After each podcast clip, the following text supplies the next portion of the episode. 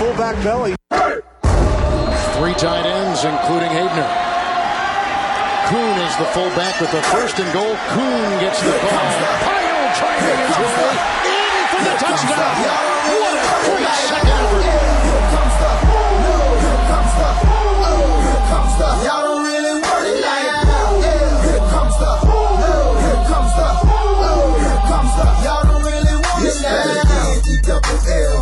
Said so. I keep big bills up in my hood on the dirty like blood. So ain't got no twist in my head, but I'm still dreadful.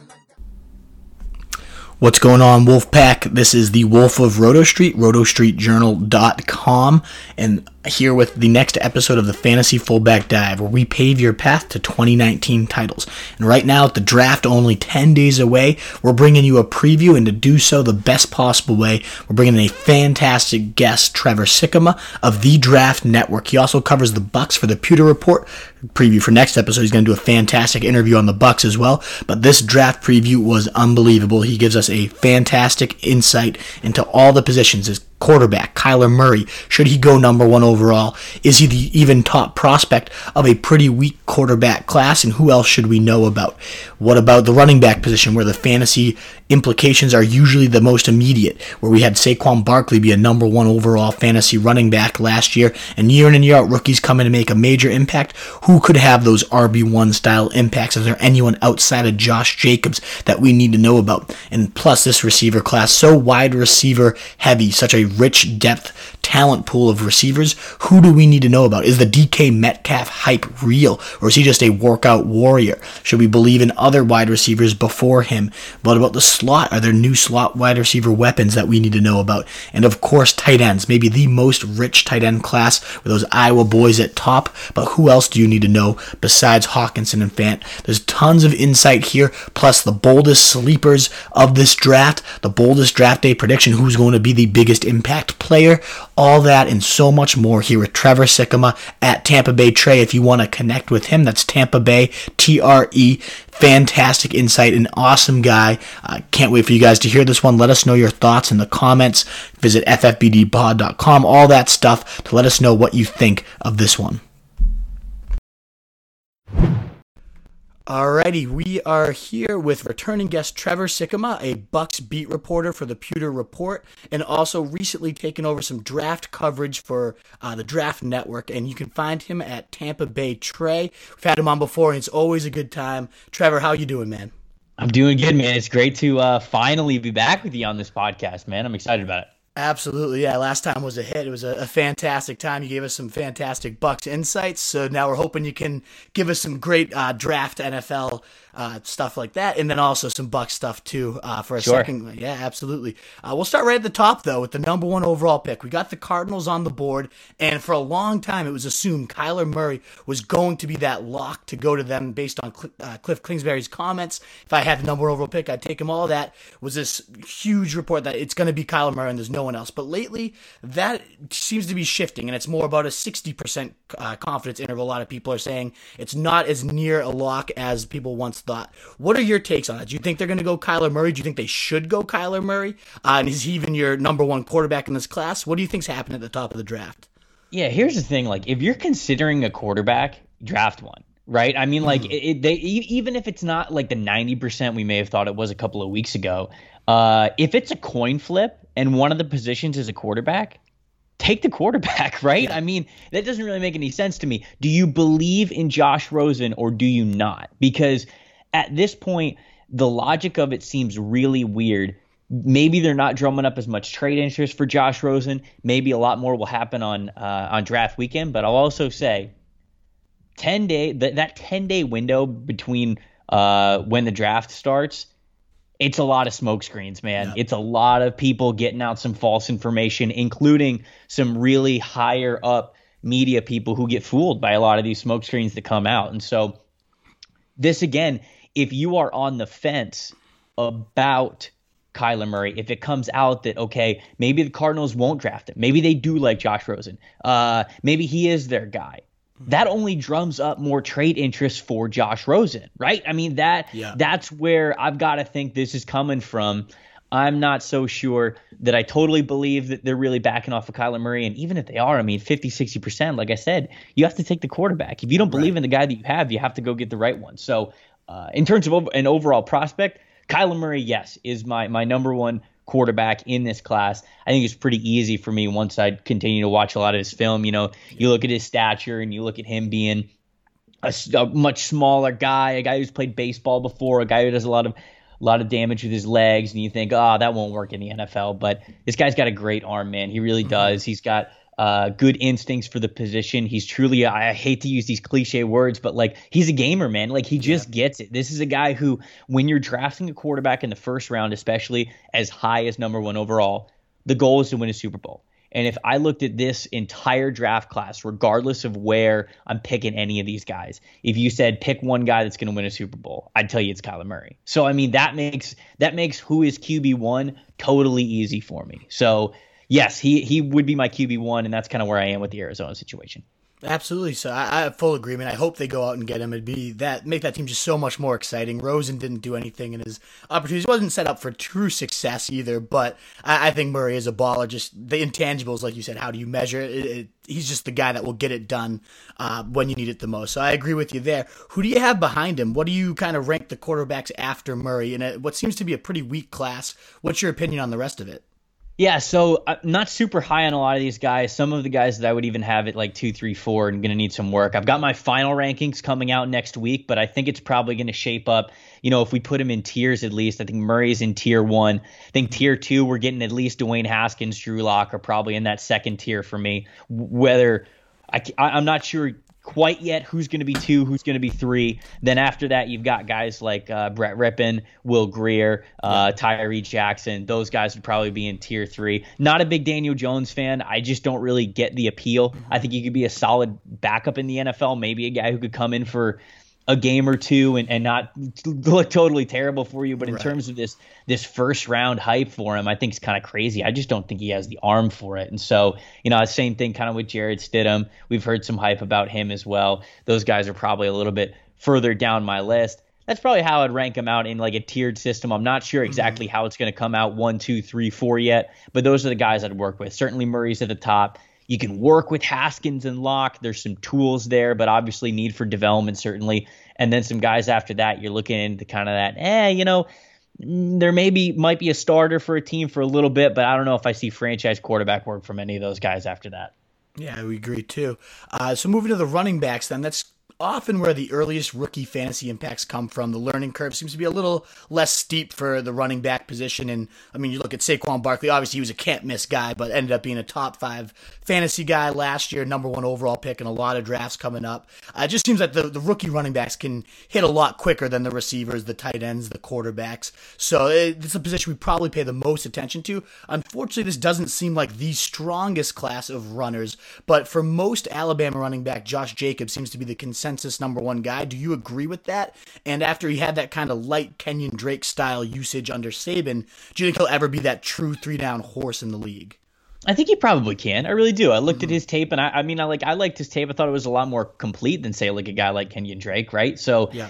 this is a guy who mainly got on the field because he was that good of a blocker and that good of a receiver, right? And mm-hmm. so once they finally started to give him the ball, it was like, oh, okay, this guy's a, a, yeah. a an actual running back too. And so Jacobs, I think, was just in a bad situation. I don't want to say bad situation. He played for Alabama, got to play in some big games, but right. in certain certainly when you're trying to prove your worth, trying to up your draft stock, you're competing against guys like Damien Harris, former five star, like Najee Harris, former five star. You know, it just it gets yeah. it gets cluttered in that Alabama backfield. But I do think that he probably has the most potential to be a guy who's a full time three down back. Miles Sanders does as well. I think Miles Sanders is probably going to be the second running back taken when it's all said and done. I'd tell you that probably Damien Harris is going to be that third running back. Mm-hmm. But kind of to your point there, a little bit of a fantasy outlook and even, you know, comparing it to uh, to an early production outlook, you've it's a lot about fit right? I mean, mm, that's the you know, it's it, for for running backs. Not only is it fit, how much a coach believes in you, but there's luck involved too. I mean, running backs get hurt all the time, so sometimes you'll see running backs who uh, would not have gotten opportunities otherwise until a guy who in front of him gets hurt, maybe a veteran gets hurt or something like that, and a young guy gets kind of thrust into a situation, ends up thriving, but you never would have seen it coming had the first guy not gotten hurt. So, in that regard, it's always tough to predict just who might have some early production. Uh, but there's, I think, uh, there's a lot of guys in this class where I think Josh Jacobs, Miles Sanders, probably Damien Harris, uh, David Montgomery a little bit as well. Darrell Henderson, I'm not sure Darrell Henderson's really going to be like the go-to guy early on his career. Could be totally wrong. I love his game. I love his speed. I can just see the NFL being like, yeah, he's going to be our speed guy in a committee or something like that. So I don't know about full-time work there, but probably those four guys that I named right there have the potential to be guys who garner a lot of carries if they're in the right situation. And not only that, but guys that could probably make the most out of it. I think David Montgomery forced the most missed tackles in college football mm-hmm. last year. Now, going up against Big 12 defenses. not great at tackling over there, right. but uh, still, the stat is the stat. So you, those are kind of some names up at the top where if you're looking certainly for an early output, uh, fantasy impact, even I'd, I'd have my money on those guys. You see any of them landing in the, the first round, or do you think this is going to be one of those drafts like a couple years ago? We didn't have a single running back go to the first round. Yeah, if anything, I think Jacobs will. Mm-hmm. I think he, I think he would be. I know it's kind of you know beating a dead horse at this point, with the Jacobs might be the only one to go first round, but yeah. that's kind of the way that I see it. Uh, I think Miles Sanders, uh, like I said, Damien Harris and David Montgomery, they're all going to go. I think somewhere in round two. Yeah. So that's how I kind of see things shaking out with the running back class. I think Jacobs is the only one who really has a shot at that end of the first round. Um, but he, if he doesn't, then you, we could see all four of those guys going in the second round there. Absolutely, and, one of the most wide open backfields in the league right now is your Tampa Bay Bucks. Do you yeah. have any idea where? What would you do if you were the Bucks? You think they're going to make a, a, draft day splash? Uh, where do you see them going at running back in this draft class? I don't know how high they're going to draft running back. You know, because mm-hmm. they need help on both the trenches. They need another linebacker yeah. somewhere. So if they're not going linebacker at five, they've got to pick one up somewhere in the top 100 because you basically got Lavonte David, and that's it. You know, mm-hmm. a lot of other guys are just kind of piecing it together in that new Todd Bowles uh, three-four system. So they need help at offensive line. They need help on defensive line, both at edge and interior defense tackle, and then linebacker. So when you think about all that stuff, and even cornerback too, right? So when you think about all that stuff, you go, okay, well, where do you draft a running back? And then if you're not drafting a running back till around five or six, you're not really counting on them to make a big impact. So honestly, man, and we might get to this a little bit later when we yeah, if we talk sure. some Bucks, but like Rojo is kind of the guy for them right there. So I, I don't even know if uh, I I don't know how high they're even going to take a running back, even though it kind of looks like they need one. Uh, looking forward to talking that a little bit later for sure. Um, and last running back related question: Do you see? I mean, obviously Alvin Kamara. There's not going to be that type of third round guy that just blows up. But is there a, a sleeper that might not be viewed as this can't miss prospect, but could end up being an Alvin Kamara, Kamara style breakout in this class? So I guess some guys that I would name. I like Devine, Devine Ozigbo from Nebraska. I think he's got a good all around game. I think he's got good size. I think you're going to get him in camp, and a, a running back coach going to look at him and be like, "That's a running back, right?" So not the most athletic guy in the world. Probably, you know, definitely should have been invited to the combine, but he wasn't. Mm-hmm. But he's still a pretty solid player. I guess if I were to say a running back. I, you know what? I'm gonna say Benny Snell because okay. Benny Snell, you could either really like him or really not like him. Mm. I kind of really like Benny Snell. That dude, he's got a lot of carries to him. I get it, but he runs hard. He's passionate. He loves physicality. Mm-hmm. He's a guy who I could see making an impact on a team pretty early on. Obviously, saying like something like Kamara is is is right. kind of crazy just because it's hard to predict. But in terms of kind of like maybe a sleeper, not in that top five, even top ten, maybe running backs, I think Benny Snell is a guy who could make an impact early on. Absolutely. And if there's an area of offensive strength for this class, uh, it seems to be the pass catchers, both at wide receiver and tight end. Um, and one of the most controversial names out there is DK Metcalf, breaking the internet with that shirtless picture. He looks like the Hulk. He destroys the combine, uh, but pretty underwhelming overall in college at Ole Miss. He's severely outplayed by his teammate AJ Brown. Are you drinking the Kool Aid on Metcalf as the number one in this class, or what do you think? That poor agility numbers is that scaring you away? What's your thoughts on Metcalf? I'm not just drinking the Kool Aid. I'm dumping the cooler on my face. Okay it's just so rare that we get a player with his athletic ability at his size. I mean, it's truly one of a kind. Certainly, he did not have the agility skills that say like Calvin Johnson, who is probably the best combine freak we're ever going to see in our life, mm-hmm. or Julio Jones, who was close, you know, close behind. But I mean, all the other numbers are comparable, right? I mean, like the size, the speed, the strength, it's unbelievable what this guy can do. And here's the thing okay, the agility numbers, they weren't super great, but neither were Nuk Hopkins, neither was Dez Bryant. You know, there are a ton of these guys who just didn't have good agility numbers because they're very much north to south, they're lateral guys, right? So, um, they're, they're vertical guys in what they do really well. If you can't, as a wide receiver coach, look at DK Metcalf and think, yeah, I can work with that guy. All agility drills aside, or what, like, even if right now he only runs, let's say, four or five routes, even like really well, if you can't look at him and be like, I can work with this guy, get out of the business. You suck. That's that's all I've got for you because this guy is about as moldable as it gets. He's he's about as dominant as it gets when it comes to a vertical offense. Hakeem Butler would probably be right after him for me. And then number three would be JJ Arcega Whiteside. So that's how my top three wide receivers I think are going to end out. Um, Hakeem's a fun guy too because a lot of people think kind of the same thing. Like this is just a big bodied wide receiver, but people forget Hakeem played in the slot in 2017 when Allen Lazard was there and he was the main outside receiver. So you had this six foot six, 225 pound dude sinking his hips, doing early routes, mm. uh, cutting off curls, doing drags, and having a lot of success with it, including over the middle of the field with space. And so I think it's a really good wide receiver class, and I think there's some some big time difference makers. Yeah, where do you project those guys to land? Where would you love to see them land in terms of their reaching their highest potential, their highest ceiling? Yeah, so I'll, I'll just go with round because I mean, there's a couple of teams like you know certainly the Steelers, the Ravens, yeah. Washington. Those are all teams that really. I mean, 49ers. Buffalo as well. You know, 49ers certainly. Those are all mm-hmm. teams that need wide receiver help, whether they pick them early or not. I've been hearing like, oh, we might only get one wide receiver in the first round. I've also heard mm. crazy stuff like Marquise Brown's basically a lock to go first. I don't even know at this point. It seems as though everybody's really high on this wide receiver class. Yeah. But there's not a consensus around it of who the top guys are or where mm. they're going or something like that. And so all I'm saying is, man, that you're going to have an opportunity to get a really good pass catcher, a guy who's going to create not only yards but touchdowns for you. I think kind of throughout basically the top 100 in the first three rounds. Absolutely, and, and you mentioned some of these bigger body guys, those alpha X style six foot five monsters mm-hmm. that every team's always coveted. But lately, it seems like there's a transition to this slot style mold where they're, they're just being increasingly sought after after New England types like Edelman, Welker dominate. We've seen Landry kind of come out and dominate after the catch. And this class seems to have a lot of those type of slot monsters, you know, build styles. Who do you like the most out of this class in terms of that style receiver? So as you're saying, like X guys?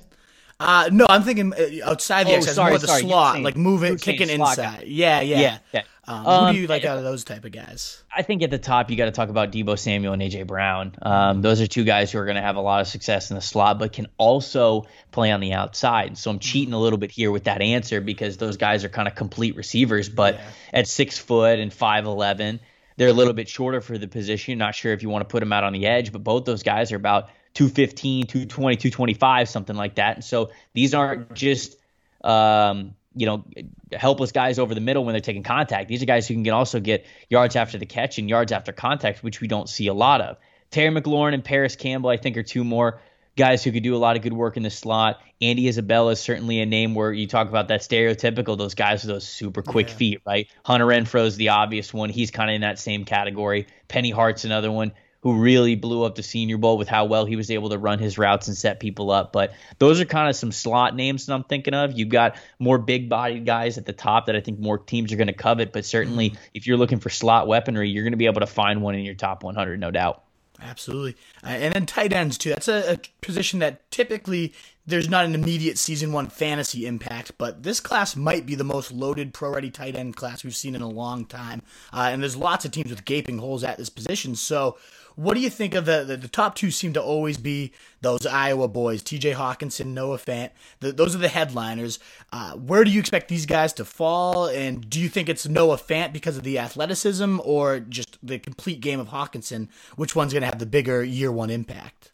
Right now, I still have Fant as my tight end one. That might change next mm-hmm. week when I kind of publish my last ones as I I get my last few notes, do some more research on on the analytical success that these guys have because that's my big thing that I've got to look at. People breaking down a lot of the analytics with them and kind of pairing it on the film that I've seen. But both these guys are so good. I think last time I had my rankings, both were in the top 12, top 10. Uh, I think the NFL is going to like, like T.J. Hockenson a lot more just because he's he's safer. He's mm-hmm. certainly got a higher floor. He's easier to project uh, as an inline guy or a slot guy. Noah Fant, somebody who you're really just going to want to get vertical with. Um, you're going to play him in the slot a lot. He's going to be going up the seam, doing things like that, attacking the middle of the field. So those two guys definitely my top two tight ends, but I think big impacts all around. I think Fant was a little. Uh, he doesn't have great numbers when it comes to catching through traffic and through contact, though, and so that's a really important part of playing over the middle, even with the new rules, where you, where you know you know you know you're not getting blasted over the middle. You still got to be able to catch through some serious contact, and I think Noah Fant didn't really have the resume for it at Iowa. Not saying that he can't do it. I'm just saying that there is that doubt there for his stock where it's not really for Hockenson because he was uh, he basically had glue on his gloves. He was basically snagging everything that came his way. So even though Fant's more athletic, Hockenson's more the consistent one that shows a lot more all around game.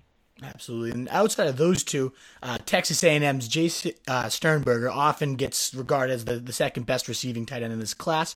Do you agree with that? And you think he's going to make an instant receiving standpoint? What impact from a um, receiver standpoint? What do you think about him and any other tight ends in this class? Yeah, super weird for Sternberger because I think he was at Kansas before for like two years and basically couldn't get on the field. Mm. Um, transferred after that, ended up making his way down to Texas A&M. I think a year or two later, and then he was like one of the best tight ends in the SEC. Like he was. Yeah. I mean, I didn't. I don't understand how that guy doesn't get on the field at Kansas, but you know, here we are. Uh, he's smooth, man. He's got really smooth routes.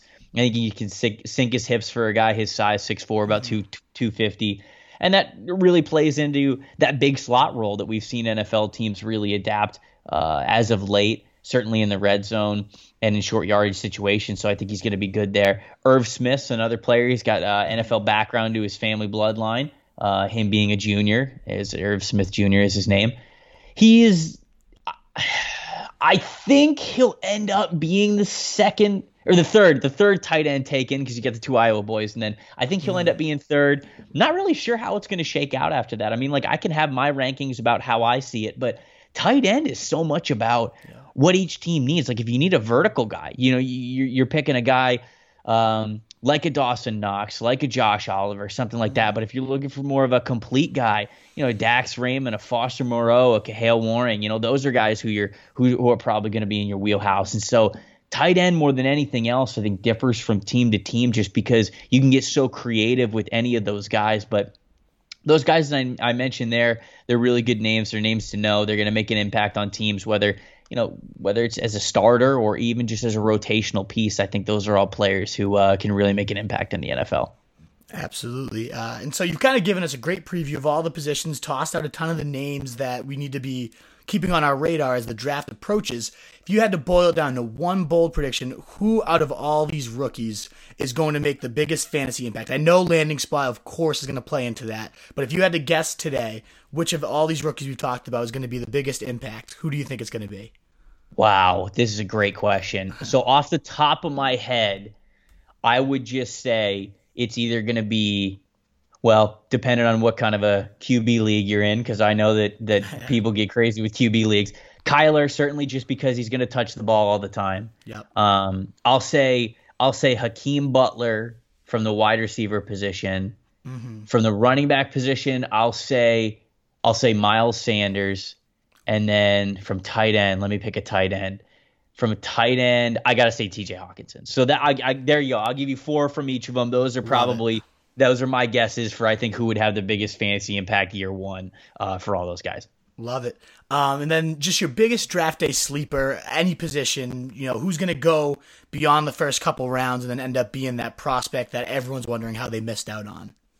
Ooh, this is a good one too. Jalen Hurd is one that really sticks out to me, both him and Anthony Ratliff Williams. Um, Anthony Ratliff Williams from North Carolina played in an abysmal offense for UNC, and yet he was the basically the focal point of every single thing that they did. He didn't put up a ton of numbers though, because everybody knew that he was literally their only offensive weapon. So people covered him really well. But I mean, he's played running back, he's played quarterback, he plays wide receiver now. That's his position. He's a sleeper I really like. And then Jalen Hurd, this is a guy who, man, see, like three or four years ago, I was watching him as a running back at Tennessee, right? And mm-hmm he was just tough as nails, never wanted to go down, loved his heart, was a big fan of him back then. Ends up transferring from Tennessee, goes to Baylor, switches to wide receiver. So now you got a 6'4, 230 wide receiver. You had a 6'4, 230 guy playing running back, which is kind of crazy to, to see. But now he's playing wide receiver, played one year of wide receiver last year. And I really liked kind of some of the things that he did. And so he's really interesting to me. Both of those guys, some potential high ceiling guys in the right mm-hmm. offenses that use them the right way. So those would probably be my two my two sleeper players. Awesome. Well, Trevor, thank you so much. This was an incredible draft day preview. Love all the insight that you provided. Could you just remind our uh, fans one more time where they can find you and connect? Of course, yeah. On Twitter is probably the best place to find all my stuff at Tampa Bay Trey. TRE. And then obviously everything that we got going on over the Draft Network. We got a live draft show we're doing this year. It's going to be a ton of fun. It's going to be broadcasted right on Twitter, so you can just be scrolling and, and take a peek at it for as long as you want. We're going to have a lot of fun on that one. And then, um, yeah, so that's probably the uh, the best way to get in contact with me. Awesome. Thanks again, man. Really appreciate the time. Of course. All right. Alrighty, Wolfpack. Hopefully you enjoyed listening to that interview as much as I enjoyed recording it. Thank you again, Trevor at Tampa Bay Trey, T R E. Just great stuff all around on the entire draft class. We got a great one coming up with Trevor again on the Bucks as well. So if you enjoyed this one, make sure you're tuning in for the next one on the Bucks. Fantastic insight on Arians and Jameis Winston, OJ Howard, insane OJ Howard prediction that you guys got to hear. So some fantastic stuff coming up again with Tampa Bay Trey. An awesome guest. Thank you so much. If you liked what you heard, Wolfpack, make sure to check us out in all your socials. A new Instagram for this podcast specifically ffbdpod.com. ffbdpod.com is our homepage. ffbdpod is the Instagram handle. You can search for Fantasy Fullback Dive as well. We're available on all your streaming services Spotify, iTunes, Stitcher. If you liked what you heard, please hit that subscribe button. We're going to pave your path to 2019 titles all offseason. And for me personally, at Roto Street Wolf on Twitter, love any fantasy questions you have. Hit me up anytime and talk. Again, hope you enjoyed it. Let us know your thoughts. We really appreciate it.